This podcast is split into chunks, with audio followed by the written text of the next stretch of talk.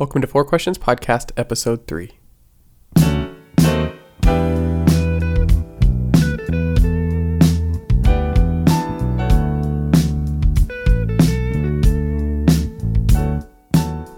This week, I'm joined by Dr. Angela Mariani to discuss all things Buddhism. Um, I had a wonderful time speaking with her. She is a professor of musicology at Texas Tech University and specializing in early music. And so we had we had a lot of fun and um, got to kind of talk about music as well, which is something I, I adore. So um, before we get into it, I just want to give the general social media plug. If you want to get engaged and um, join the conversation, please feel free to do so. Uh, check us out online at fourquestionspodcast.com, on facebook.com slash fourquestionspodcast, and on Twitter at four underscore podcast. Um, join the conversation. It's a, it's a lot of fun. And also, uh, please do uh, rate and review the show on Apple Podcasts and Stitcher and wherever else you listen. This does a lot of things, but mostly it helps me know how I can make the show better. So, um, thank you very much. And without further ado, episode three.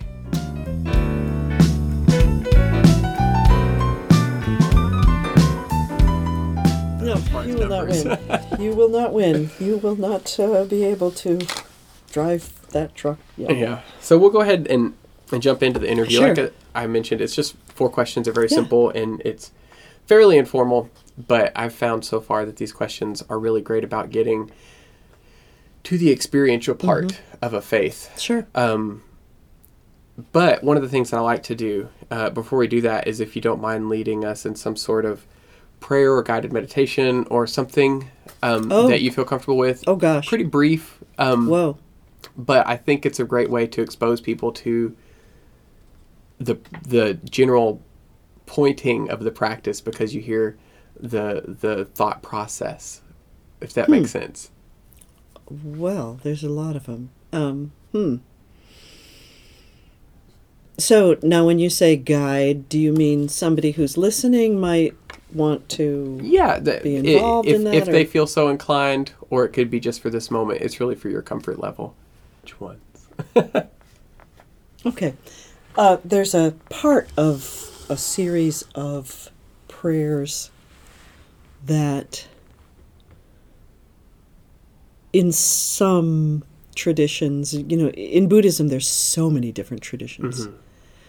But uh, one of the things that often is incorporated into a daily kind of meditation or mm-hmm. prayer is a prayer that begins May all beings have happiness and the causes of happiness.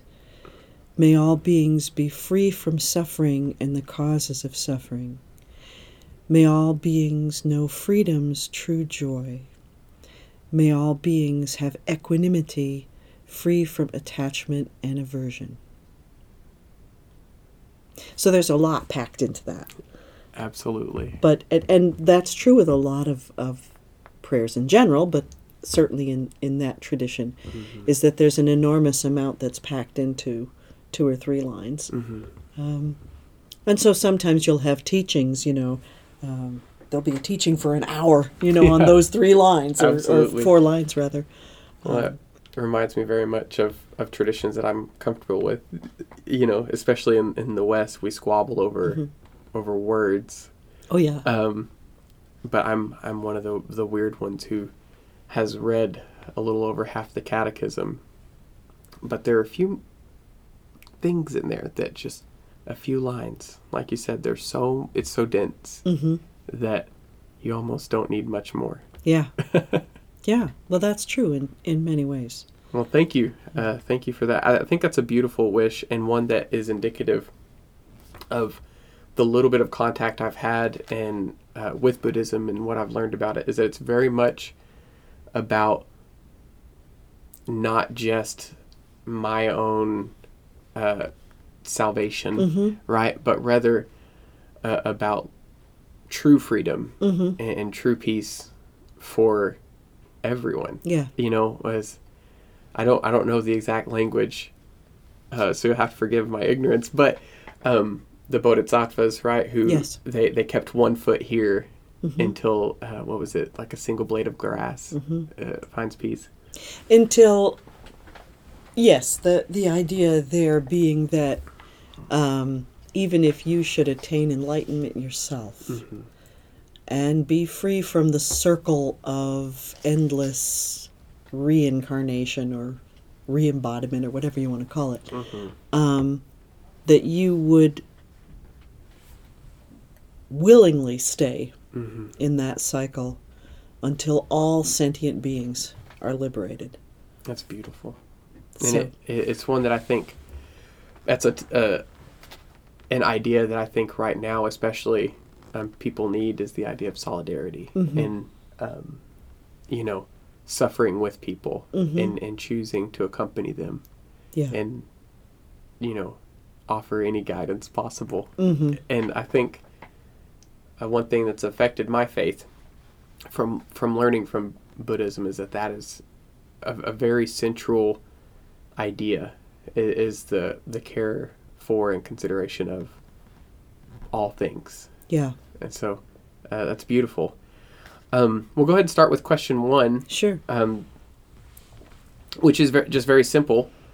Uh, if you wouldn't mind, kind of giving for the listeners a little introduction of yourself and and your um, a little bit of your you know faith background and um, and then the the question itself is what is your faith? And so if you wouldn't mind talking about like you mentioned there are various traditions of, of Buddhism and so kind of where you uh, reside within Sure. that if there if there's a way to kind of put it down the middle Yeah. or if you you know wouldn't mind contextualizing that Sure. It's it's not an easy answer. It's kind of complicated. I- mean, in terms of my background, um, my dad was raised Roman Catholic, and my mom was raised.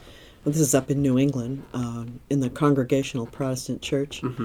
Um, in the early '50s, when they married, that was you know a big deal. Yeah. You know, people didn't uh, cross over like and that. so- validation wasn't so readily available no, no. So it, you know, they they had to deal with that. But I think as a result of the fact that they had to deal with that, even though uh, I ended up being raised in the Congregational Protestant Church, I think um, there was a lot of uh, freedom, certainly allowed to me to be able to explore whatever kind of spirituality I wish to explore. beautiful And even though my mom would sit down and read the Bible with me and all this kind of other stuff, when I got older, um, there wasn't a lot of pressure the way, Sure. you know, some p- other people had pressure, and I that may have come out of their own experience of having to, you know, come to grips with their two different backgrounds. I don't know what the situation was. Um, but I got very interested in Eastern, uh, let's just call it Eastern, mm-hmm. different kinds of, of faiths, really, even as a kid. You know, you'll find a lot of baby boomers who will kind of jokingly talk about some of the cultural trends of the 60s and the mm-hmm. Beatles and, you know, right.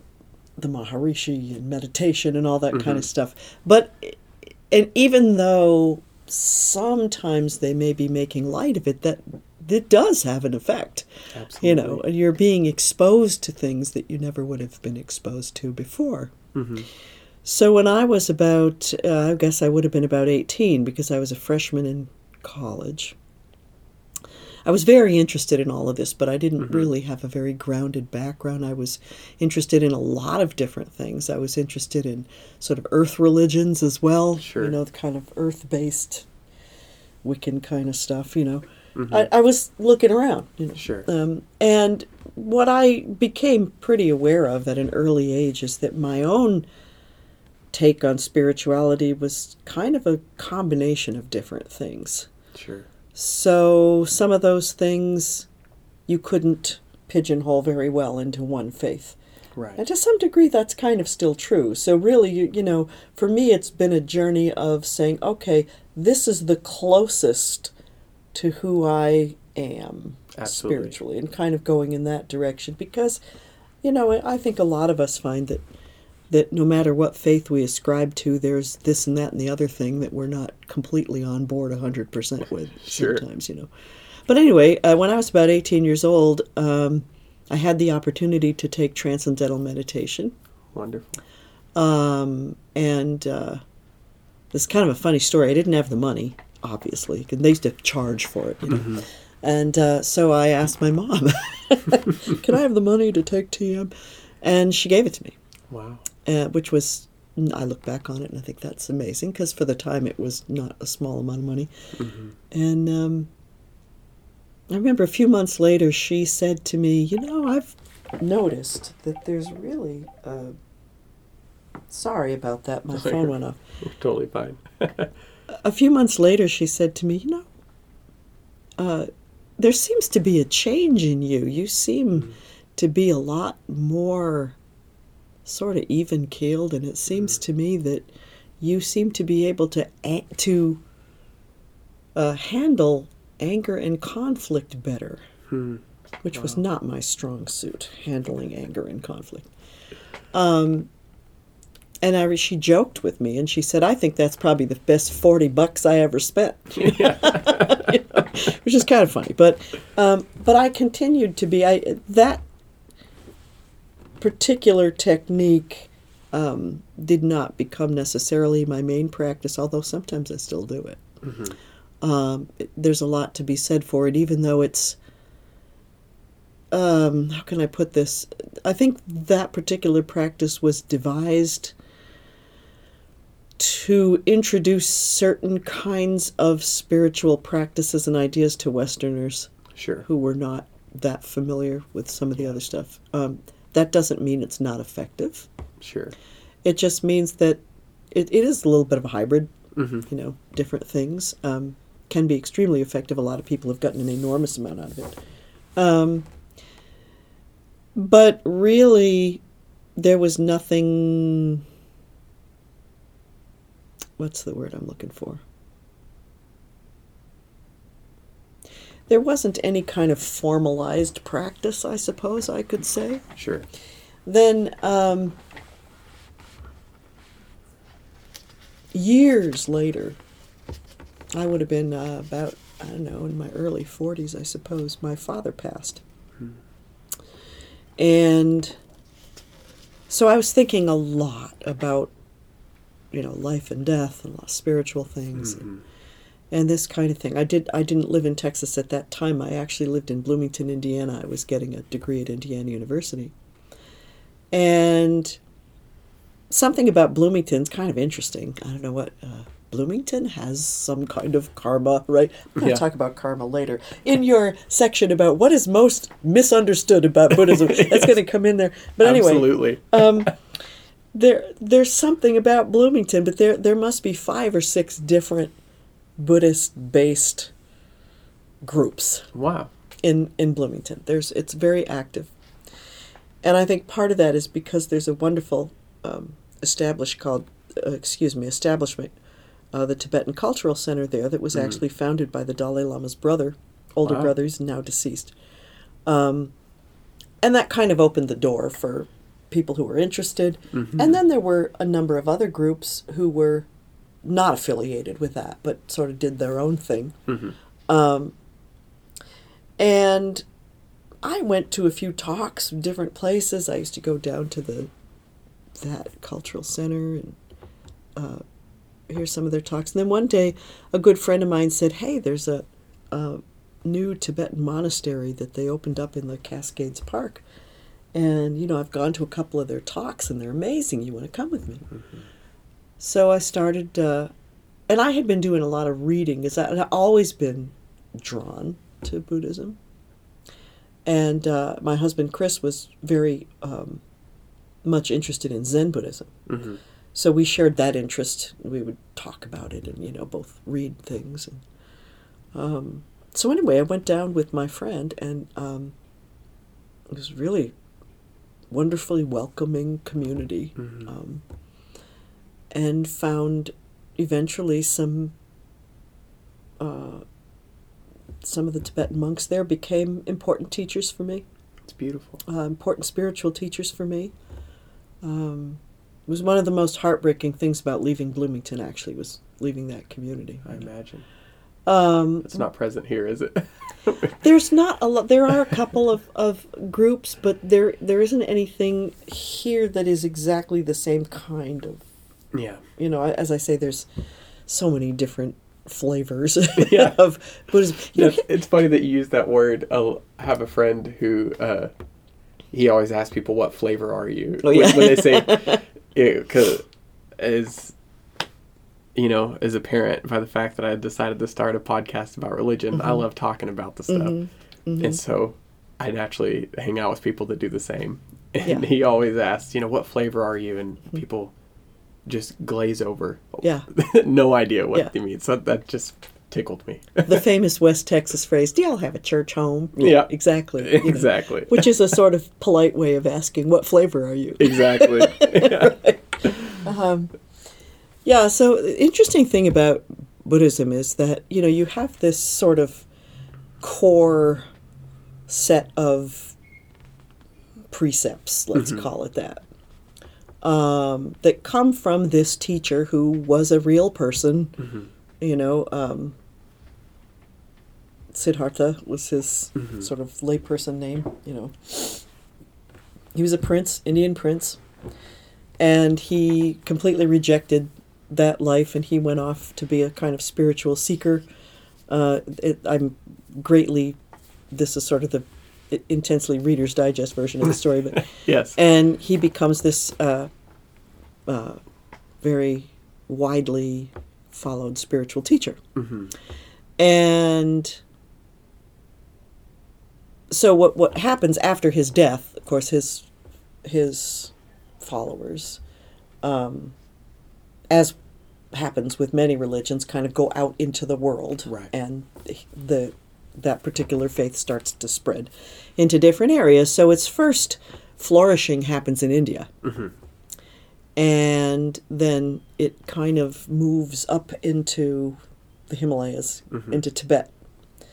But it also goes northeast into China, mm-hmm. and from there into Japan, and then also down in the southeasterly direction into Southeast Asia. And it kind of spreads throughout um, Asia. Now, the interesting thing um, to me about that is that um, when religions migrate into different areas, um, it's interesting to see how that takes effect because Oh, yeah. some faiths kind of get become dominant by more or less attempting to obliterate what came before Right. and also sometimes the their culture is imposed as well. Mm-hmm. So there's cultural norms and things like that that are imposed. The interesting thing that happens with Buddhism is that as the basic precepts and philosophies move into these different areas, it's absorbed into that culture rather Right. than obliterating that culture. Right. So you have Japanese Zen Buddhism, which is in some ways extremely different from Tibetan Right. Buddhism in the way it's expressed, in the way it's. You have um, Buddhism going into China, where you already have Taoism and you know, some of these other systems of philosophies and beliefs and so on. And that's going to be a little bit different manifestation than having it go up into the Himalayas into Tibet, where you basically have a shamanic uh, faith tradition before Buddhism. Right. So there's a lot, and you can see that in the iconography from Tibetan Buddhism. There's all of these wrathful figures and all this sort of thing that Right. symbolize something, symbolize a particular kind of energy or a particular kind of of um, archetypal being, Right. and it's symbolized in these figures. And people see the figures and say, "Oh, you're worshiping demons!" And no, no, no, no. Yeah. You know, that's not what's going on at all. You Yeah, know, it's, uh, this symbolic um, Yeah, it's always- manifestations. You know, I there's this really great. I think it's nearly three hours long, a two part video on YouTube, but it's a bunch of interfaith dialogue, and the there is a, a Buddhist monk whose name I think is Matthieu Ricard, if yes, I remember right. Yes, Yeah. he's French. Yeah. Mhm. Yeah. wonderfully engaging. Yeah, incredible. To to. And, uh, Incredible. yeah. He he talked about how the only language, the only way we can talk about this is by talking around it Mm-hmm. and kind of what it's not. Yeah, to what get at not. what it is, you know. Yeah. and yeah, so yeah. Um, I think a lot of times people misunderstand that about faith conversation is Mm-hmm. that um, they take the language as entirely too exactly normative and they, they miss the point entirely Mm-hmm. Right. um, which is I, I would argue probably the hallmark of the west right just Yeah. Oh well, we're very literal. very much We're very literal, and we're also very oriented toward um, good and bad, black and white, crime and punishment. Dualism. You know, th- yeah, dualism. Very, very much so. Um, and so when you have this, these other faith traditions in which things are contingent upon other things, yes uh, it becomes very complicated, but also very unfamiliar. yes And so there's the potential for a lot of misunderstanding. there. absolutely But I think this one of the things about Buddhism and this sort of absorbing the culture that it's in. Um, w- what's happening right now is, you know, Buddhism came to the West and it came to America and it came to Europe or whatever. And so a lot of the things that are maybe associated with traditional Buddhism, there it's changing. It changes. We have to see it in terms of the big picture. That everywhere it's gone, it has changed in some way.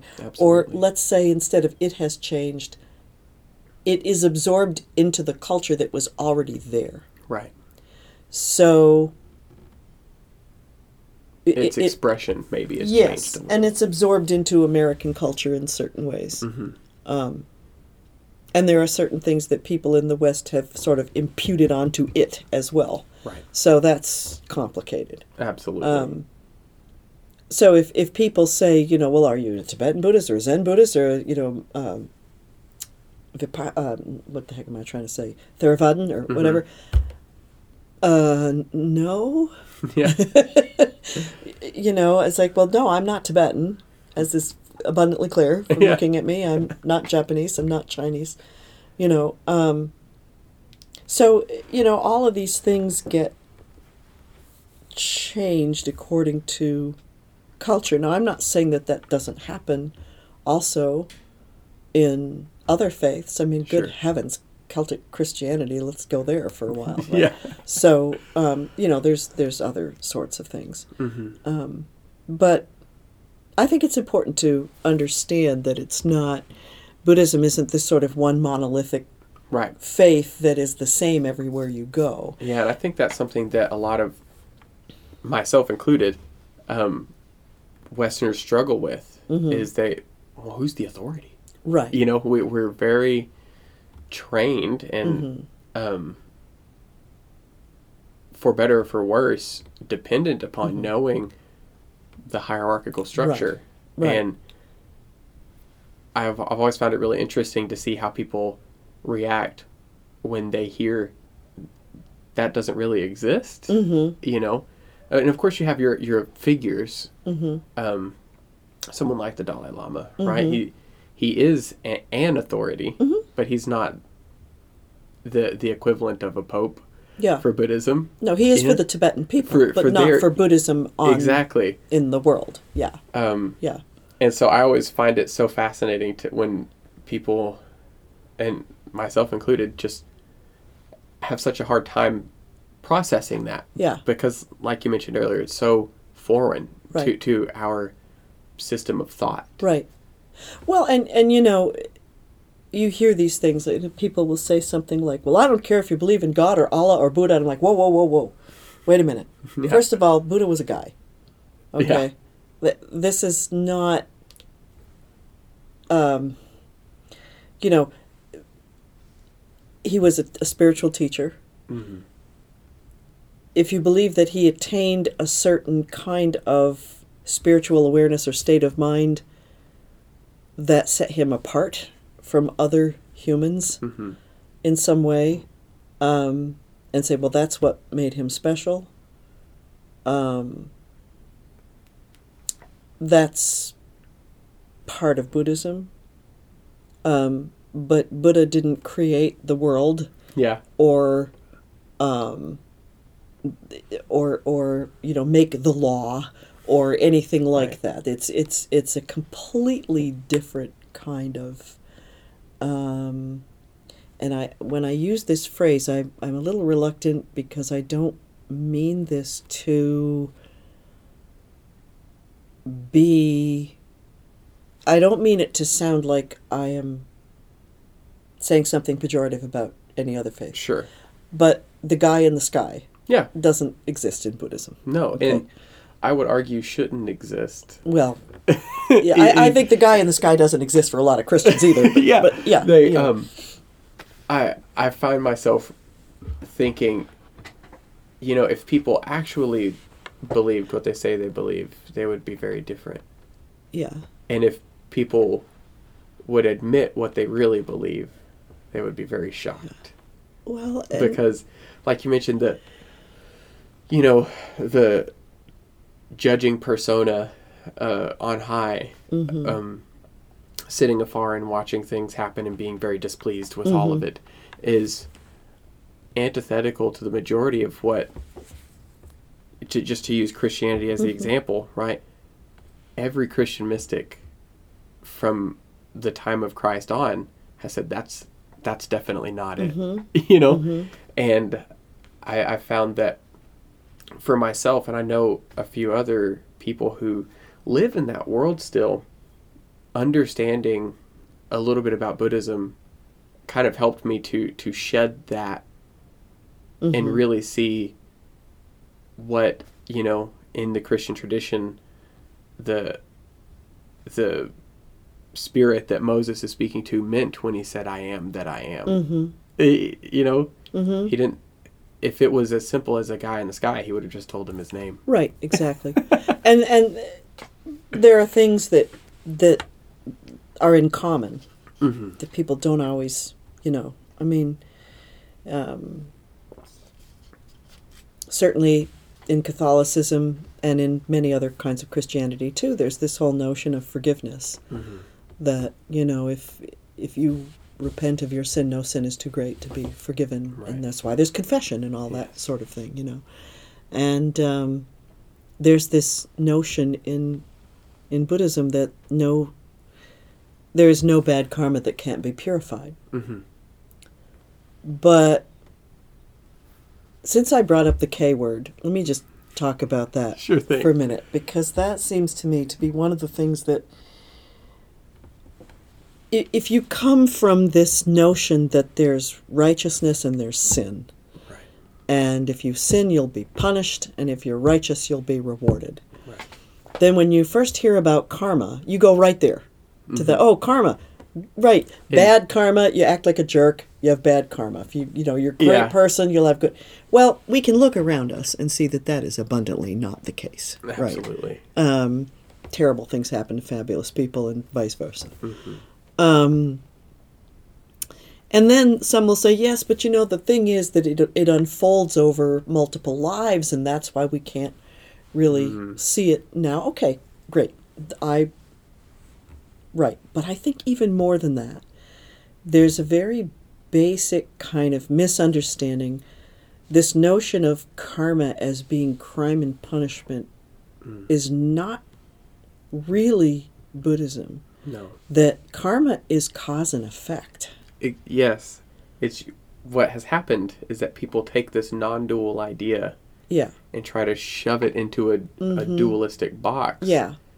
So cause and effect is really different from crime and punishment big time. Okay. So if you if you start thinking about it as cause and effect, then you realize that there's more than just an individual's karma. It's you know, if you generate you can say you could say if an individual generates a lot of negativity, then negativity is created. Mm-hmm. And there will be a negative effect. Now, some will say, well, yeah, and but again, we come into this idea of it playing out over various lifetimes. Mm-hmm.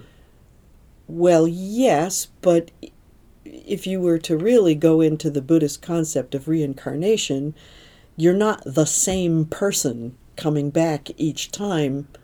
Right. So how is this going to happen that, you know, Mr. X who's a, you know, terrible person is going to come back and get his just deserts because Right. he's Mr. X again. That's not what happens. Okay. Yeah. And and also if there's individual karma then why isn't there group karma? Or national karma or global karma or anything Right. like that because it's cause and effect. So you could say um, you know, I've got this. You know, somebody might say, "Well, I've got this disease. What what did I do wrong?" To me, that's a real misunderstanding Right. of karma, because listen, you're part of the human race. We've caused all kinds of chaos on this planet, Mm-hmm. and some of that chaos has caused enviral, environmental conditions that make us sick. Yeah. So if I become ill because of the environmental conditions on this planet that are making people sick, did I personally do something wrong? Probably not. But there's you're part of the human condition, you're part of the human race, you're part of this this enormously interdependent system. Yes. So that's still cause and effect Mm-hmm. but we want to take everything personally. You know, I was I was a bad girl, so I'm going to be. You know, it, that's not what it's Right. about. It seems to me that it's it's more of, you know, a lot of people, when they first start, you know, learning about Eastern faiths, the word like flow it mm-hmm. becomes very popular. But it seems that that one thing that's really interesting to me about um, Buddhism and other Eastern faiths. I mean, it's present in yoga and mm-hmm. and and other kinds of of ideas is motion mm-hmm. and this flow from one thing to the next, and it everything is taken in context as a as a stream. You know, it's not so much about uh, a, a clear philosophical if then statement. Right. You know, it, it's more of there's this progression that is that is moving, and you know, not not every fish in the stream intends for uh, the stream to take it this certain way, but that is where it is. Well, I think if you think about in the West, we have this notion of the soul, Mm-hmm. and you know, people will sometimes say, "Well, Buddhists don't believe in souls, and therefore this and that." Well, okay, but let's let's let's unpack that a little bit. Right. Um, again, just as I said before, how do you define God? I'm going to say now, how do you define soul? Right. Right. because there if you have the notion that there's this unchanging this inherently unchanging entity Mm-hmm. that is a soul that is going to on the day of judgment be uh, aroused and you know Mhm. go to paradise or whatever that's that's a, a, a particular way of looking at this this concept what what we find in buddhism and i i would venture to say some other faiths too but i i don't want to talk about something i don't know anything about just uh, which Sure. I suppose I basically am for the whole hour, but I'm trying. Um, That's that's my but life. the- but instead of thinking of, of oneself as a kind of inherently existing soul that never changes, or having an inherently existing soul that never changes, I think in Buddhism the concept of self, let's call it self, they talk about no self. Mhm. Self and no self. Well, here's the deal is that the self is a continuum. Mm. And that's a really important word, I think, because it goes with this whole notion of stream and all this kind of stuff. It's it's an ever changing continuum. The only thing that we can be absolutely certain of is that everything always changes, Yeah. right? Everything, good and bad. Everything is impermanent. Everything changes. And if you think about who who you are now as opposed to who you were 20 years ago or or anything it's you can see that there's this continuum of being and thinking and becoming and acting and mm-hmm. and everything that is not the same from one minute to another. Right. okay? Never mind one decade to another. So even even sitting here within the same body which by the way also changes constantly. So even sitting there inside this this body you're still constantly changing, and there's this continuum that goes on. Now, I don't know anything about any of the new, you know, quantum physics or any of that kind of stuff. I, I, I'm not even going to go there. But so let's just talk about it in terms of faith. You have to have faith. The the faith uh, would be um, the, the the aspect of faith that we're grappling with here is the idea that this continuum continues even after the body uh, dissolves in some way. Sure. Okay. So that really is the big question mark, isn't it? Right. I mean, that is that is the big. I suppose that really is where the the faith part of it comes in. Sure. And I mean that's what sent that's what sent the Buddha on his mm-hmm. quest is seeing mm-hmm. you know the the sick man and the corpse mm-hmm. and then the happy man. Yeah. and you know thinking, well something doesn't add up here. Yeah. What what is going on with this whole death thing? Yeah. you know? And this you know and the, the whole idea of the continuum again you know i mean even within you, you take a group of 500 buddhists you know and mm-hmm. ask them what do you think? You know? And you're going to get slightly different interpretations of that whole idea because i mean we have to remember that reincarnation was a basic tenet of hinduism. Mm-hmm. And and the buddha was an indian guy you know i mean he was raised as a hindu you mm-hmm. know? And so you've got some of these um, realizations and and and uh, th- that there are certain aspects of Buddhism that can only or early Buddhism mm-hmm. that have to be understood through the lens of Hinduism as well. Right. Stuff like your dharma. Yeah. Yes. And and then of course, well, dharma. That's a really interesting word because that that ends up having a slightly different meaning. Mm-hmm. Because dharma ends up in Buddhism meaning the teachings of the Buddha. Really? Yeah. Interesting. And it isn't your path like But it is. the path. It's the path, Ah. not your path. Wow. Yeah. So, wow. Right? It's the Eightfold Path and the whole thing. Mm-hmm. And it's not, you know, this is my path because I was born in this incarnation into Mm-hmm. Right. such and such a family and I'm the warrior caste And or I- caste or whatever, you know. I imagine So- that that's what made it initially take off in India is that people saying, "Oh, that's refreshing." Mm-hmm. Could be, yeah. Um, so so that's kind of an interesting difference. Um, But you know, getting back to that whole continuum idea, that's something that is so incredibly subtle. Um, I mean, it, it could be argued that just dying and dissolving into the earth and becoming part of the earth. And the whole thing is in in essence a continuum right? Yeah. So in that regard there would be nothing to contradict what an atheist might say you know and by the way what's an atheist? I mean that's one of the most misunderstood Yeah. you know i mean it's crazy.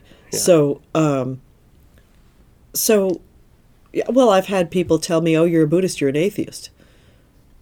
Well define atheist Yeah. you know i mean if you know are you telling me that because i there's certain aspects of god that aren't necessarily something that i ascribe to does you know um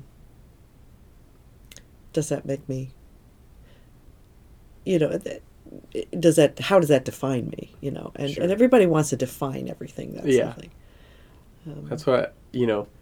I find myself as I move through, especially, you know, being the person who understands or not understands, rather knows a bit about other faiths. I, I probably come nowhere near understanding, but I know a lot about other faiths, and people all the time say, "Wait, but, but you're Catholic. That's got to mean this," you know. And I think, well, hold on yeah uh, sure. you know, um, because I've found that, you know, I was always raised around the church, and it could be argued that I've always been Catholic and just wouldn't accept it, y- you know, sure. whatever the case is. Um, I'm oftentimes more at home discussing matters of, you know, the deep questions of who are we, what are we here for, what are we to do with our lives and, and how are we to help people, I'm more at home discussing that with persons of other faiths mm-hmm.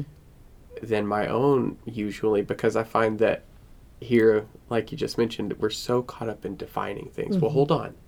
If you're going to say you're Catholic, that means you have to believe, you know, mm-hmm. X, Y, and Z, and whether or not I do doesn't change. Well, does that is that what that means? Mm-hmm.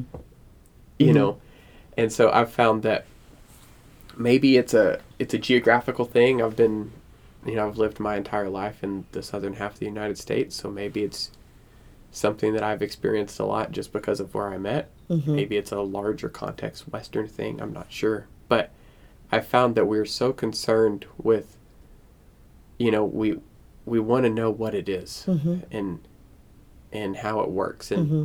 it's that that dualistic mind is wonderful for making technology. It's wonderful for putting people on the moon, um, and and for you know functioning and, in math. I, I know so many people that I went to school with who are just great mathematicians, you know, um, and they they have no nuance within them because there's that dualistic mind goes there naturally, and I think that it's helpful in a lot of contexts. Well, it's also really helpful in a, in the context of the importance of an individual. Absolutely. I mean, you know, it's democracy for heaven's sake. You know, mm-hmm. I mean, it's it's incredibly important. but when you when you try to address spirituality and mm-hmm. how a person expresses what I think is an inherent draw with within most people, that notion has to go quickly, mm-hmm. or um, you know, I think dualism in a spiritual and religious context will mostly lead to violence. It will mm-hmm. mostly lead to some sort of oppression mm-hmm. because one side is going to try to win. Hmm. Hmm. And so, what I've so appreciated um, about learning about Eastern faiths is that it's a it's a non-answer mm-hmm. to Yeah. both. You know, it, it's a it's usually um, what a lot of Franciscans will call the third way. Hmm. You know, is it's not either or, but typically a combination of mm-hmm. both, but neither at the same mm-hmm. time. You know.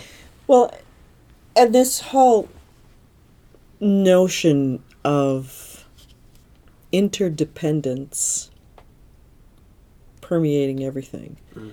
And not only the notion of something, of things being interdependent upon each other once they exist, let's put it that way, but of things arising into existence as a product of interdependence is incredibly important. And that's related to this whole other tremendously, I think, misunderstood concept of emptiness.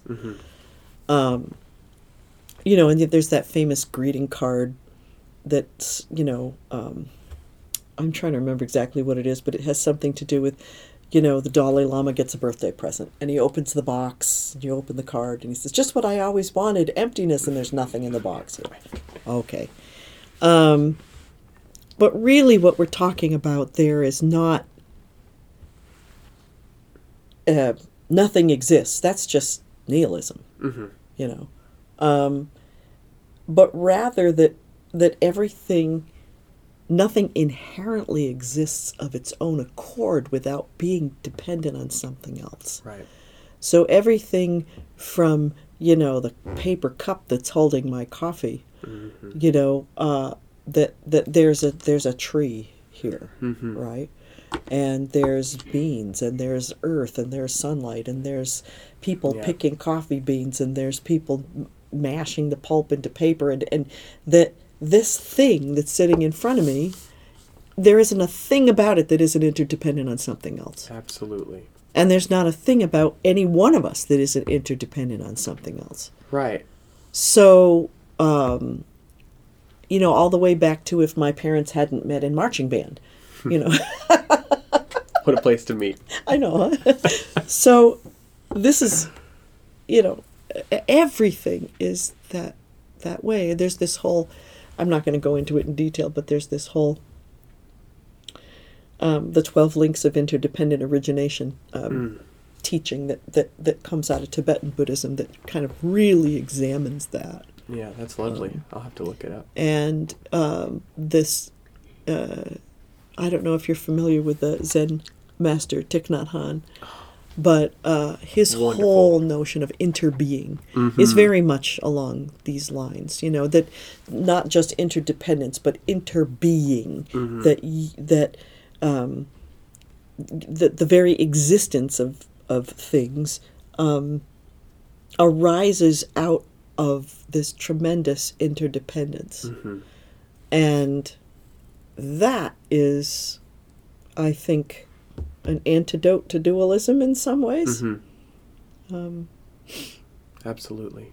but uh, it's hard to it's hard to conceptualize that Absolutely. but that is an actually very fruitful topic for meditation Mm-hmm. because you can start thinking about that and you can start thinking about how things don't inherently exist and you can even think about something like um, my mind. What exactly is my mind? Is my mind in my skull? you know, is you know, in some cultures when they say my mind, they put their hand on their heart. Mm-hmm. You know, is my mind my heart? Mm-hmm. There are cultures that wouldn't understand the difference between mind and heart. What? What are you talking about? Your mind isn't your heart. Mm-hmm. Um, that you know, so if you sit there and say, "Where is my mind? Is it in my finger? You know, is it in my arm? Is it in my head? Is it in my?" You know, it's it's a little bit hard to find that. If I lost a limb, would I still be me? Well, of course I'd still be me. Well, okay, what's making you you, right? So you, you can start getting into this, and in, in a way, it can be a real head exploder. Start thinking about that too well, that's hard. the uh, Zen in the Art of Motorcycle Maintenance. Get what is all this? Mm-hmm. Yeah, in yeah, a it's a very. Oh, is that is, was one of the more formative books for me. Um, I read it right out of college, Mm-hmm. and and I remember sitting at my uh, entry level day job because I got a music degree I didn't know what to do with, and being in the throes of Robert M. Pirsig and asking, I mean, it really challenged me to ask that question of the essential quality of, of myself and of the things that I that I um, have contact with, Mm-hmm.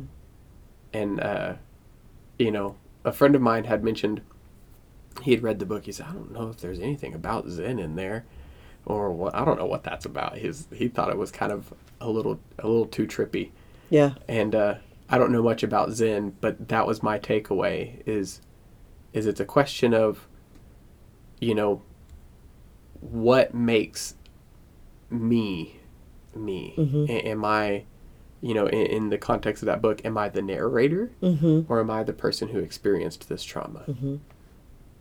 Or am I somehow both? Mm-hmm. You know, Is there anything about Zen in the book, or is there everything about Zen in the book? right? Exactly.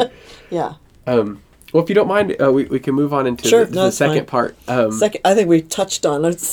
Several. two, three, and four at this point. Yes, but if you wouldn't mind for for um, myself and the listeners who maybe don't know about meditation at all, Sure. um, talking about some of the daily or, or more typical meditative practices, um, maybe that you've experienced and, and found great peace in, or that you know of. you know. Mm-hmm, Sure. Uh, one of the common misconceptions about meditation is that it has to do with emptying your mind. Good luck with that. Yeah. Um, the mind doesn't like to be emptied. Um, the mind generates thoughts, it simply does. And there's a lot, now, there's a lot of um, neuroscience. Uh, uh, let's say neuroscientific studies about meditation and what it does and how it, they, they've proven actually now there are measurable differences right. um, in the hippocampus and in the amygdala in people who have a regular meditation practice and it they begin to be measurable after a ridiculously short period of time Yeah. of I- doing these things. I remember in my faith journey uh, finding uh, an interview with, with a person who also went through a deconstructive journey from evangelical Christianity Mm-hmm. and adopted a practice of meditation. Um, he's very scientifically minded, and uh, he's quoted a, a study that said the three best things you can do for your brain are sleep an appropriate amount, um, exercise an appropriate amount, and meditate a whole lot. Mm-hmm. And Yeah. tho- those three things are the the most healthy activities for the human brain. Oh. Well, the hippocampus gets bigger, the amygdala gets smaller. Um, the amygdala, which has to do with stress and fight or flight and all that kind of stuff. I think, you know, I mean, I'm not a neuroscientist, so I can I can just imagine some poor neuroscientist with their head in their hands at this point, listening to me. But the, I I I have read that those two areas of the brain are strongly influenced by uh, meditation. Um, but there's really a couple of different. Uh, well, there's many different kinds of meditation, but there's there's two specific. Let let's call it sort of overarching differences in, in approaches to meditation. One has to do with cultivating a calm and extremely focused mind. And I believe that has a lot to do with equanimity, reactivity, that sort of thing. And then there's another kind of meditation which has to do with um, c- uh, contemplating a particular thing. Right. Um, and I don't mean uh, staring into a candle flame or something. That would be the first variety. But I mean something like the concept of emptiness or something like Right. that, where you are actually sitting down to say, I am going to contemplate this particular thing. That'd be a different kind of meditation than the sort of um, calm abiding Right. focused meditation.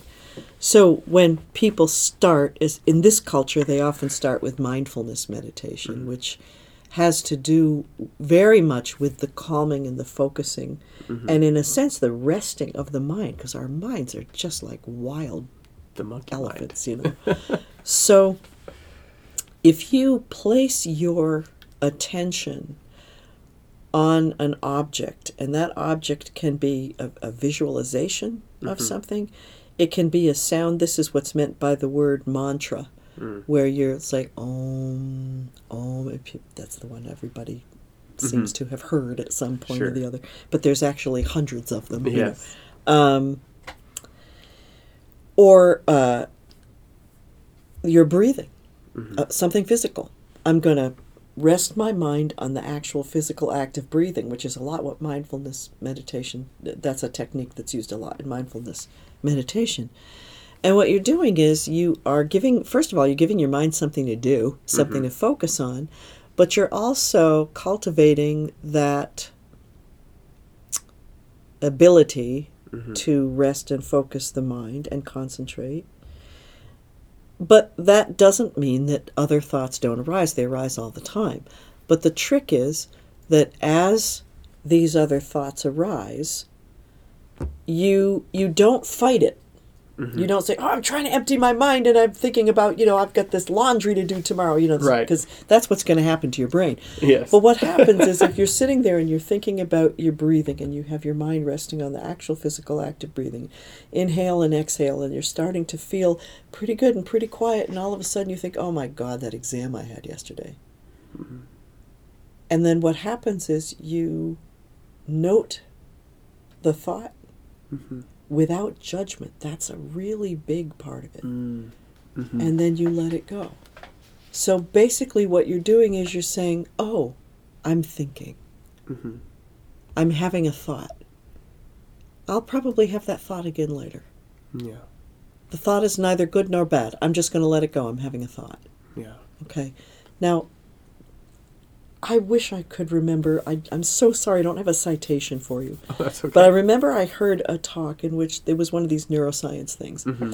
And they were doing some measuring of, of what was happening in the brain. And they found that one of the biggest brain changes that they observed happened when the person who was doing this mindful, mindfulness meditation realized, oh, I'm thinking, I had a mm. distraction.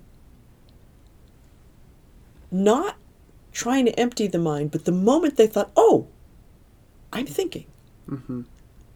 there was a big something or other measurable Yeah. in the brain. And then, okay, we're going to let that go. And then go back to this practice of focusing. It sounds so simple. Mm-hmm. It is not simple at all. Yeah. And it, the idea that you sit there with your mind emptied, good luck to you. Yeah. Now, if you meditate for many years, you do get a little bit better at holding the focus. Yes. But what's really interesting to me, as a person who's meditated, I'm not as rigorous as I wish I had been, but you know, I've had a lot of experience with meditation. That the reactivity, that noting something without judgment, that constantly going through that process of saying, oh, I'm thinking, and now letting it go, Mm. that that starts to manifest in the way you react to things in your Mhm. life. It's a, you form a habit. Yeah. Hmm. You form a habit. That's exactly right. So somebody makes you angry, and there's a pause. It has an effect on how you react. Mm-hmm. Um, you know, the whole thing about anger there is another one of these notion notions of you know Buddhists don't get angry. Oh, hello, um, no, They're human. they're human, um, or or that somehow we're not supposed to get angry. Right. And in a lot of the teachings, you're taught about anger being a negative thing. And I think some of this has to do with some translation issues Mm-hmm. that have to do with anger, the words for anger and the words for hatred, Mm-hmm. because those, we, in our language, those are utterly different things. Right. Okay. So that's something we have to kind of unpack and, and think about. Um, but the thing about being angry and acting out of anger, anger is that if you just react to anger without that pause, you do not act from a clear mind. Right. It's hard for your mind to be clear when you're furious. Yeah. To use it in modern uh, metaphor, it's like a filter. Yeah. Right. It's something Yeah. that people experience on their Mhm. on their you know like a photograph. There's a you you cannot perceive the moment for what it truly is hmm because you're perceiving it through this filter of your own baggage about the moment. Right. But if you see injustice and you hear about these horrible things going on in the world, if you didn't react, if you didn't have any emotion, good heavens, you know, I mean, we're- y- y- what you're looking for, if, if somebody has equanimity, it doesn't mean they never feel anything. It just means it has to do with how they process the feelings and how they react to them. Being in control of it. Yeah, in, in some ways it's control, and in some ways it's not control. Mm. Mm. Because being, finding a way to be comfortable with not control, Right. not being in control, is really tough. Yeah, that's the that's what suffering is, right? It- yeah, no kidding. Yeah, yeah. Uh, one of waiting the when you don't want to. one of the many things that suffering is, right? And um, and I think, well, you know, to kind of since we brought up that word, um, that's a really interesting part of Buddhism. This whole idea, the first noble truth was that life is suffering, hmm. and it turns off a lot of people immediately. So they say, "Oh, that is one pessimistic way to look that's at the what world." attracts me. I can't, I can't go there. But the fact of the matter is that that's a, a translation of the word, and I'm going to mispronounce it. So those of you who know Sanskrit, you're just going to have to forgive me. But it's a it's a translation of dukkha, hmm. d u k k h a, which which it's it's it's a little more nuanced than suffering. sure. So it's suffering, it's discontent, it's unhappiness, it's unpleasantness, it's it's the the unsatisfactoriness of life. hmm And of course life is permeated with dissatisfaction Yeah. i- in many ways. There's no way you can avoid it. So that's really that first noble truth that life is suffering. Mhm. And then the idea that that there's a path away from suffering, that there could be the absence of suffering. Um, suffering has to do with how you respond to the dissatisfactions Right. of life. And I'm it does it doesn't mean that you don't feel grief, that you don't feel pain, that you don't feel all of those things. But it has to do with somehow being able to remain that you know the boat remains floating on the waves, you know. That's a beautiful metaphor and, and image.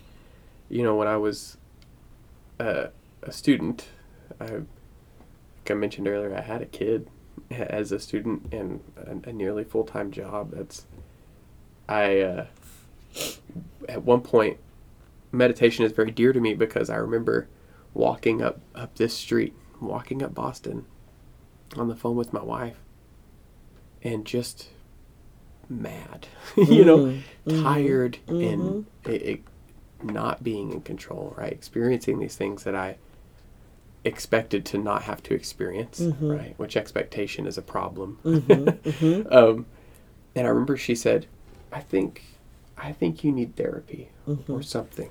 She was like, "You're you're not being yourself," and I bring that up because I I started practicing what I would find was some sort of mindfulness. Um, I don't remember where I had the idea or, or where I read it. I probably read it somewhere. But as I would walk to and from class, I would try to, to listen for bicycle spokes Mm-hmm. and, and try to bring my attention there. And or I, I would try to feel. My my wife always makes fun of me for this one, but I would focus on the palms of my hands and walking with them open and trying to feel the breeze intentionally. There's nothing wrong with that. That's a great mindfulness exercise. But she always, you know, she'll she'll joke around, and when I, I'm like, just calm down, you know, and and she she points at at my proclivity to think about my palms, you know, but I, I found that as I, I was delivering pizza in at night, and I would get really frustrated when I would go, you know. Four or five deliveries without tips, and Yeah. I'm not making any money. And I- yeah. you know, I found well, I'm expecting tips, Mm-hmm. and these, the fact that it's not happening, this this destruction of my expectation is Mm-hmm. is causing me to rock my boat a little more than I should, you know, and um, I remember having this uh, realization and talking to my wife as I sit there. I talk at her a lot. She mostly is just a great listener, you know, and she said you know, I was sitting there talking to her about how I just need to, you know, I, I imagined it being like a stream, and, and everything that comes at me is like a something breaking the waters, and you know, water doesn't get upset about it. Mm-hmm. And and the moment I try to push back, I'm putting more things in the way that create more waves. Mm-hmm. And in, instead, I should just remove my expectation and, and let it go. Mm-hmm. And um, that that did profound things for me. My the end of my time as a student was much better than than the years before because I was able to, like you said, not respond so, you know, um, flippantly Mm-hmm. to, to situations that are you know it's right to not be enjoying the mm-hmm. situation. But that pause and, and that moment that i had taken what was profound mm-hmm. profoundly helpful for me. Mm-hmm. But we're taught to expect results. yes. And one of the, we're very attached to results. And, you know, this idea of not f- of equanimity, it's the same kind of thing with, with attachment, you know, uh, this notion that, well, I don't, I like my attachments. I don't want to give up my attachments and this kind of thing. Well, we're not saying don't love something. We're not saying, um, you know, don't get you know nothing means anything, so I'm not going to be attached. That's not that, again. We're back to nihilism. You know, it's not that. Um, but but the really we're talking about thinking about what we're attached to, and the ways that we're attached. Uh, results being one thing, not just we're not just attached to people and Right. you know th- we're, we're attached to many things. Um, we're attached to our, for heaven's sake, our standing in the world. I mean everything, you know, but um, we we like results. And it's very difficult to take yourself away from that and think, I'm going to, um, just thinking about something you do at work like research. I'm going to do this research and I'm going to write this book and um, I'm going to publish the book. Somebody's going to publish the book and then everybody's going to think it's wonderful and blah, blah, blah. You know, your res- results, results, results, results, all the way down, right? Um, and at some point, you have to examine why am I doing this? Why am I playing music? Am I playing music because I want adulation? Am I expecting some kind of result? Mm-hmm. Or is there some other reason why I'm doing it? Is there another reason why I'm doing research? Am I adding to the body of knowledge in this world? I mean, what's more important? Right. and and what am i then you could i mean you can keep going because you can be attached to that too Absolutely. you know so so uh, i think results are real tricky for us Yeah, I think attachment is something, you know, m- my brain, when I first started thinking about attachment, I thought, well, if I want to be not attached, that means I have to be detached. Yeah not really But not it's non-attachment, which is different than detachment, right? yes it is Non-attachment, detachment, I, I would imply maybe that you can't enjoy something. mm-hmm. Non-attachment means you enjoy it for what it is. Mm-hmm. And then as it passes from you, you cease to enjoy it, and it's as simple as that. or or as it passes from you there's a deep acceptance of the fact that everything is impermanent and it's going to pass Yes. So you love a, a, a little pet, knowing that you will probably outlive it. Mm-hmm. Um, you, um, everything in your life, if you really, really embrace this idea of impermanence, and and and you embrace it and you accept it, that is so difficult because we resist it. But if we deeply accept it, and we don't and we somehow can find a way to not resist it. Then when something passes away from us whether that's anything Right. a, a person a job a you know a, a sunset anything right? Then do we feel pain? Of course. Mm-hmm.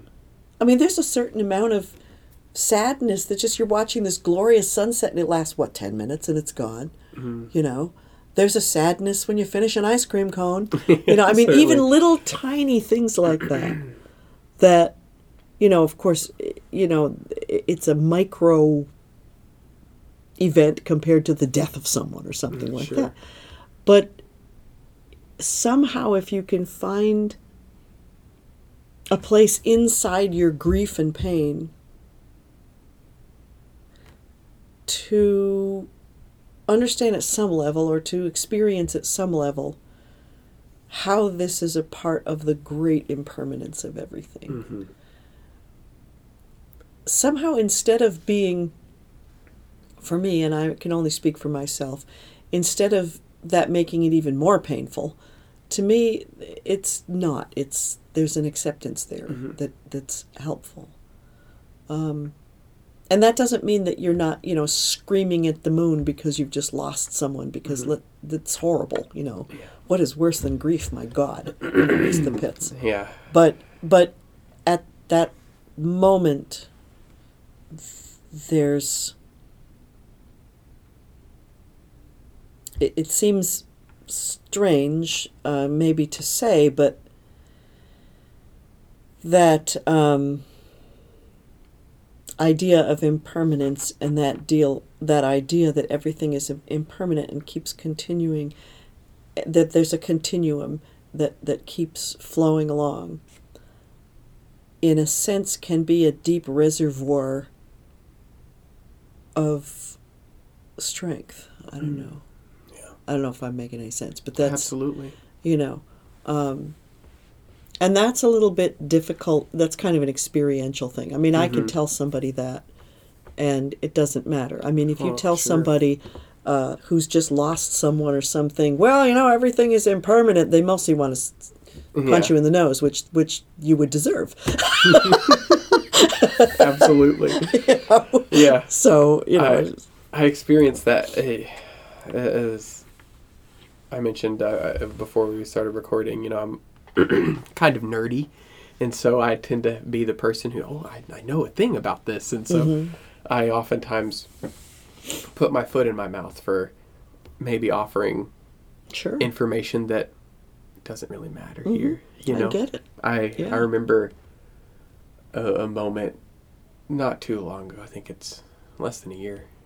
Um, we were on a short vacation, you know, and I was talking to my wife, and we were just uh, just talking about things, and I was reflecting on death and and um, how I, I maybe it's uh, a little morbid or just a, a bit too Benedictine of me, but I gaze upon it and, and reflect on it frequently. And I, I w- was saying that I take comfort knowing that if there's one thing that I have in common with all the great teachers in the world, is that I will die an earthly death. mm-hmm. That's right And she started crying and was like, "I, that's not helpful at all." you know, I thought, "Oh, well, sorry." well, and that's your experience at that moment, and somebody else is in a different place exactly. with that, you know. And- um, that's really the basis of why I wanted to have this project, this podcast, is Yeah. because so much of faith and spirituality is a, about experience. Yeah. And, you know, anyone can get on Wikipedia and, and read what the Four Noble Truths and the Eightfold Path are. They're, they're right there. yeah, It- It's, it's present out in the world, but Mhm.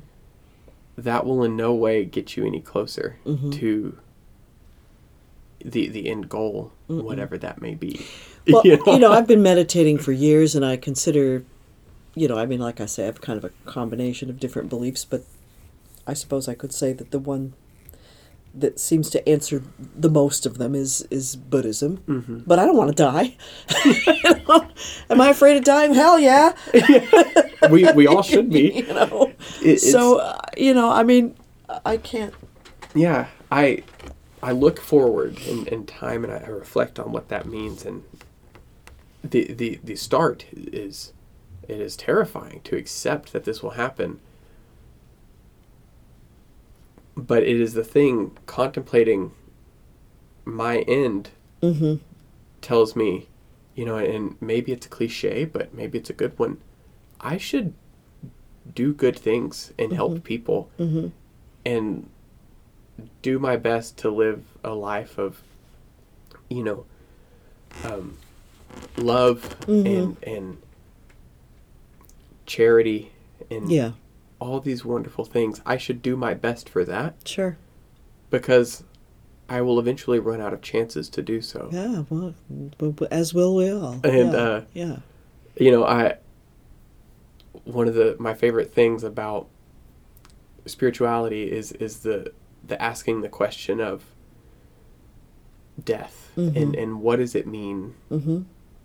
for me now Yeah. um and that that's what when you mentioned Thich Nhat Hanh earlier he, he talks a lot about this moment Yeah. right? This moment. I I think one of uh, the one of the quotes is, uh, you know, this the the key to this moment is three breaths or or Mhm. something to that effect. You know. Yeah. And, and being aware of of my end and and Mhm. like we're talking about the impermanence of things Mm-hmm. Means something right now. Yeah. It, it's not just an abstract idea that we reflect on and then set Mhm. down and go back to to living Right. however we were before. Yeah. I mean, we're also asking the question, um, you know, what can we do now? I mean, we, we think about, you know, our own death, and then we we don't always think about well, what effect would that have Mm. on everyone around us? Mhm. And is there anything that I can do?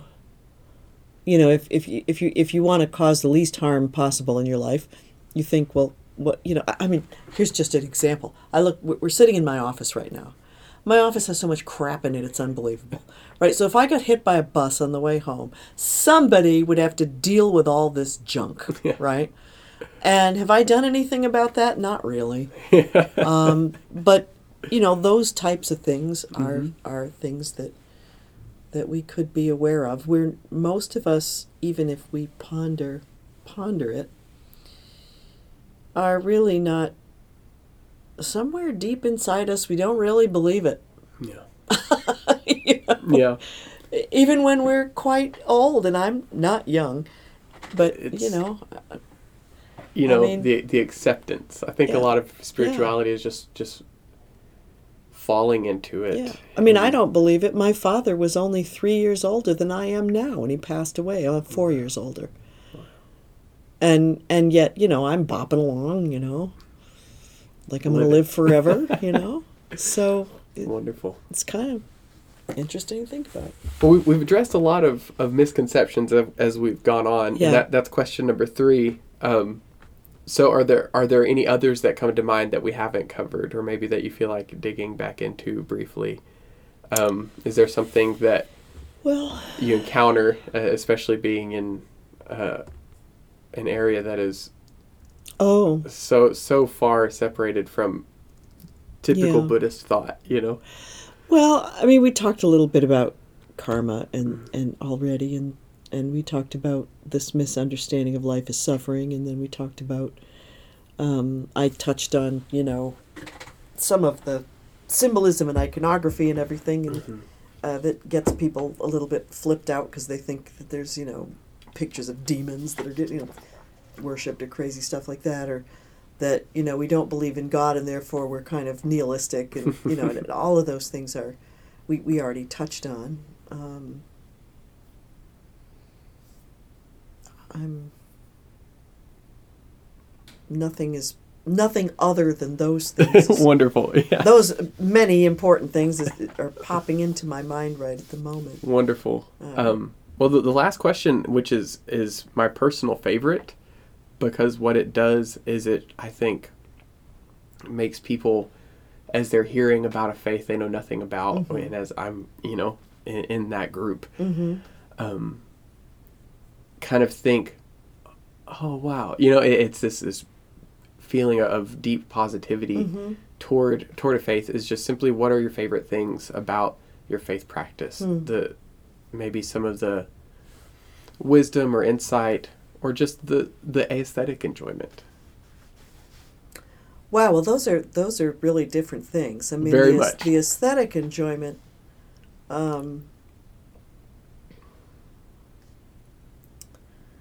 that's kind of interesting with Buddhism because you've got really uh, different sure aspects of that. I mean, you have those kind of beautiful, stark Japanese zendos, you know, Mhm. with sort of one flower and one little Buddha statue, and then you Mhm. go into a Buddhist gompa, which is the word for zendo, and it's uh, uh, excuse me, Tibetan Buddhist gompa Right. or zendo, and it's like this riot of colors and pictures and Mhm. and smells and bells and you know banners and The everything. mandalas. Yeah, oh my gosh, you know. So, um, so that is.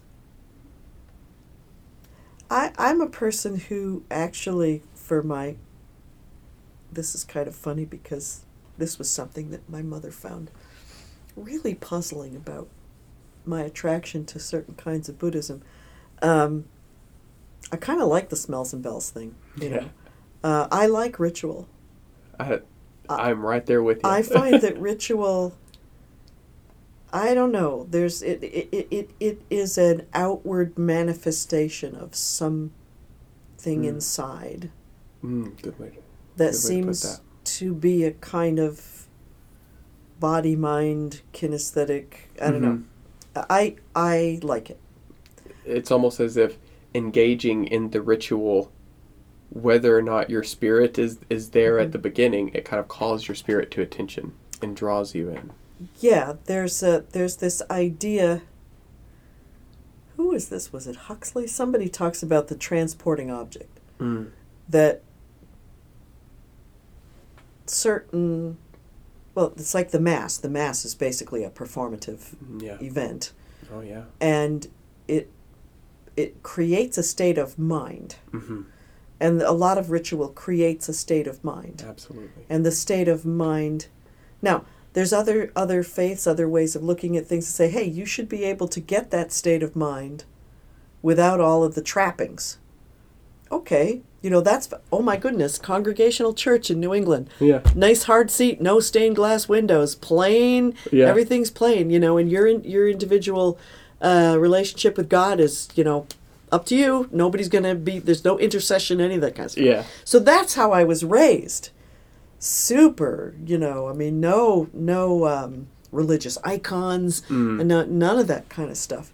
Um, and uh, but you know, sometimes we would go to weddings, you know, on my dad's side, and it was incense and music, and you know, I mean, Statues, galore. statues and stained glass windows and all kinds of stuff going on that I thought was awesome yeah. That's when I was a kid. that's a large part of my draw. You know, I because I I would find myself thinking about that and rebelling against um, my grandparents who were doing nothing but just trying to keep me from, you know, uh, doing things I shouldn't. You know, sure. th- think on good things, and so I, in rebelling, I was like, oh, I shouldn't need all of that. Mhm. You know, and then I I came to the realization.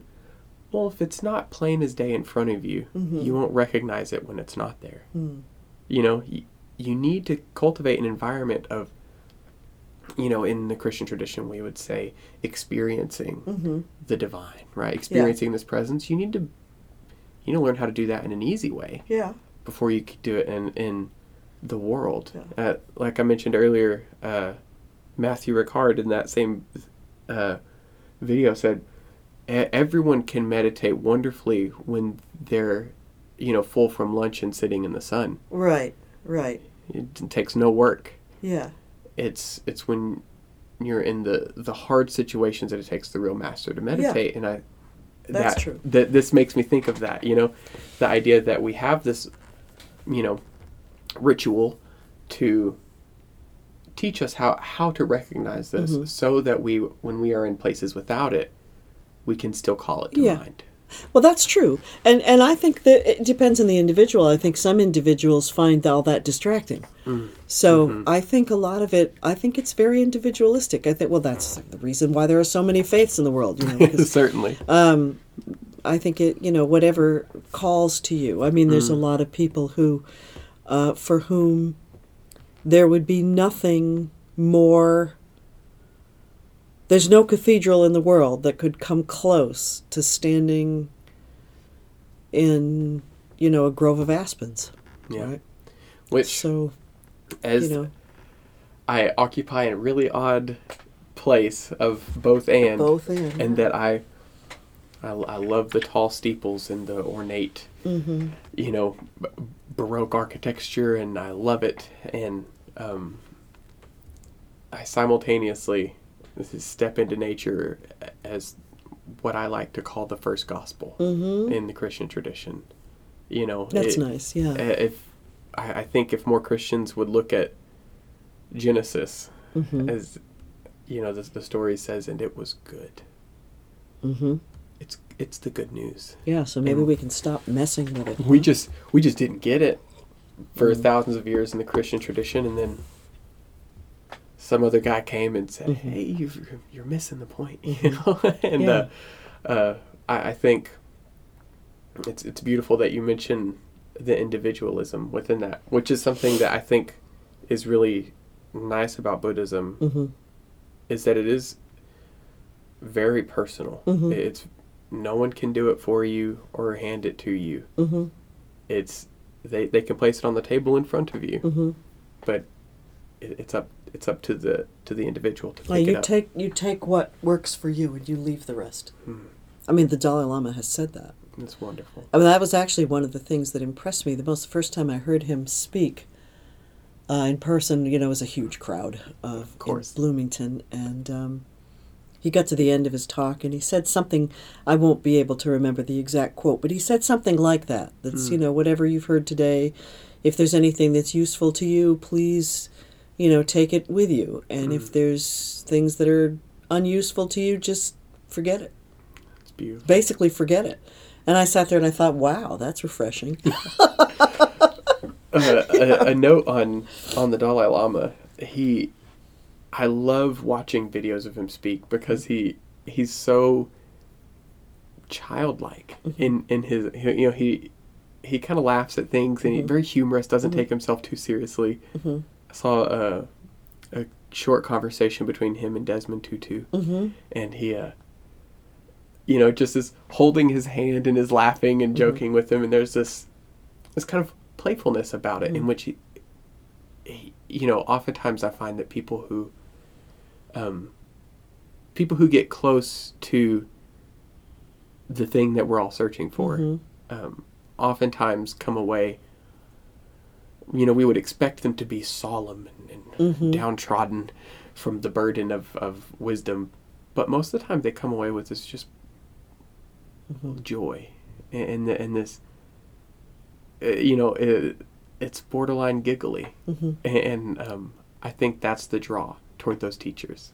It's funny. I- remember there was there were some teachings that were given in in Indiana at one point by a very uh, highly revered um, Tibetan Lama, and he came and did these wonderful talks and wonderful teachings, and um, we were all.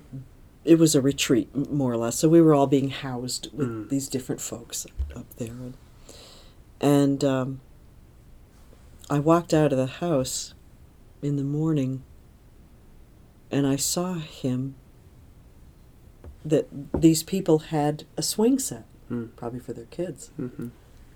And he was swinging on the swings. And obviously just enjoying himself immensely, you know. And I thought, well, that's awesome. you know? I mean, Yeah. you know, he'd, he'd come back and people were all very respectful and, you know, Mhm. that's kind of, you know, um, the whole thing. But, Mm, yes. you know, he went outside and jumped on the swing set. Yeah, pretty I- cool. My my children have taught me taught me more about spirituality and connection just by being little kids. Mhm. You know, yeah, oh my goodness. Yeah. and uh, I, I all the time will find myself trying to work and you know thinking and or whatever something that's not near as important as the- daddy come play Mhm. and that the idea of play is something that we write off as uh, maybe it's adulthood or maybe it's the always working society that, that we're Mhm. in you know um, but the idea that oh play there's no point to it so i won't Mhm. do it but that's precisely the point yeah. The sense of wonder. is to, yes is to do things just because A- Mhm. and, i think that's the in, in recent months one of the things i've come to enjoy about liturgy and ritual is i'm not lighting the candle for any reason but that's why i light the candle hmm you Yeah. know I, i'm not no no one is making me hmm do this there's no prescription No. um, but the fact that I'm not thinking about the efficacy Mhm. of it hmm is why I get benefit.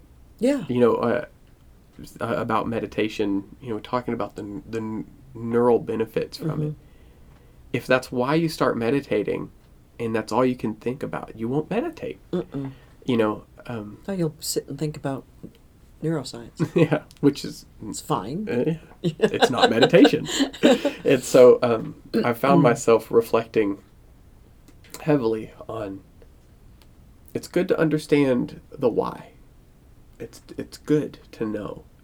Knowledge is a good thing, and at some point, you have to set it down for a little bit. Mhm. You have to take all that you know and all these things hmm and like stones, set them down so that you may be free for a while. It's what uh, the Zen teachers call don't know mind. Oh wow. They literally call it that. You know, that to be in a state of don't know mind, Wow. which is we don't, you know, we're not comfy there at all. No. Till we get there, then it feels pretty good. But, Sure know, thing. It's um, we don't want to not know, but uh, I, you know, it's the aversion to the the questions. Mhm. You know, we we think uh, like a questions a, a hard. What is my role on this planet? Mhm. You know what it. What should I do in this moment? Mhm. Maybe you're at work and there's a a, a situation that you feel ethically compromised about, Mhm. and, and that that sense of of not knowing Mhm. is something that we fear, and Mhm. rightfully so. Mhm. But I think the idea of saying, "Well, I don't know," Mhm. I don't know. is a beautiful place to Mhm. live, Yeah, though never easy. it's very difficult. That's got to be a really difficult thing for teachers, professors, anybody in academia. Mm. um, one of the things that just sets you free, I believe, in a certain way when you're teaching is when you reach that point where you just can say to a student who asks you a question, I don't know. I don't know the answer to your question. Mm. You know, I could sit here and, you know, throw some bull around, whatever, you Mhm. know, but, you know, I, I don't know it would be great if you would look look that up. Come Yeah. back and tell us. I don't know. You know. Um, and most of the time, you know, students don't mind that. They appreciate that. Yeah. It's like, yeah, well, I don't know either, so maybe we have something in common, right? Isn't it wonderfully humanizing? yeah. I mean, you know, what am I? Just a person. Absolutely. you know i mean you know i tell my doctoral students sometimes you know what's the difference between you and me three courses you know i'm done and you're not yet you know so yeah. i mean that's obviously experience plays into it and all that kind of Sure. stuff but i mean you know we labels we love labels Oh, don't we all? I so. recently, for for this podcast, interviewed the local imam, oh nice and it was such a beautiful experience. Mm. Um, but he mentioned in talking about, you know, some interreligious struggles that, are um, very present and challenging for my Muslim brothers and sisters on Oh, this sure. planet. yeah Uh, my goodness He he said that Islam believes that God does not give labels. We give labels. Mhm. You know, and I, I you know, have been reflecting on that Mhm. since our encounter, and so it, it's it's really encouraging that you that you mentioned that because that's a seems to be a, a theme yeah throughout a lot of yeah what we're experiencing socially. Uh, um, that the the labels that get thrown around mm-hmm. are meaningless, Mm-hmm. and the greatest thing we can do is, y- you know, remind people that these labels are meaningless. Mm-hmm. yeah that's true Well, thank you for your time. Um, oh you're very welcome I, I appreciate you being so so gracious um, to to meet with me and, and, and speak about your faith and, It's and my pleasure. Um, for uh, for the sake of, of wrapping up, I, I typically like to uh, end with some sort of, of you know uh, greeting or, or phrase from the faith. Um, for for example, in my faith, and you're aware, we, we always tell people, "Peace be with you." Um, Mhm. so, if, if is there um, a, a, a an equivalent from some Buddhist traditions that you'd be comfortable kind of signing off with? Well, there's there's a couple of things, but I, uh, yeah, let me think of, of, of a couple of things. Uh, one is at the end of our practice, sometimes what we do is we do something called dedicating the merit. Mm, mm, And so basically, what you're doing is thinking whatever good, positive energy I have um, generated with this practice of mine, um, I dedicate it to the well being of all sentient beings. Beautiful.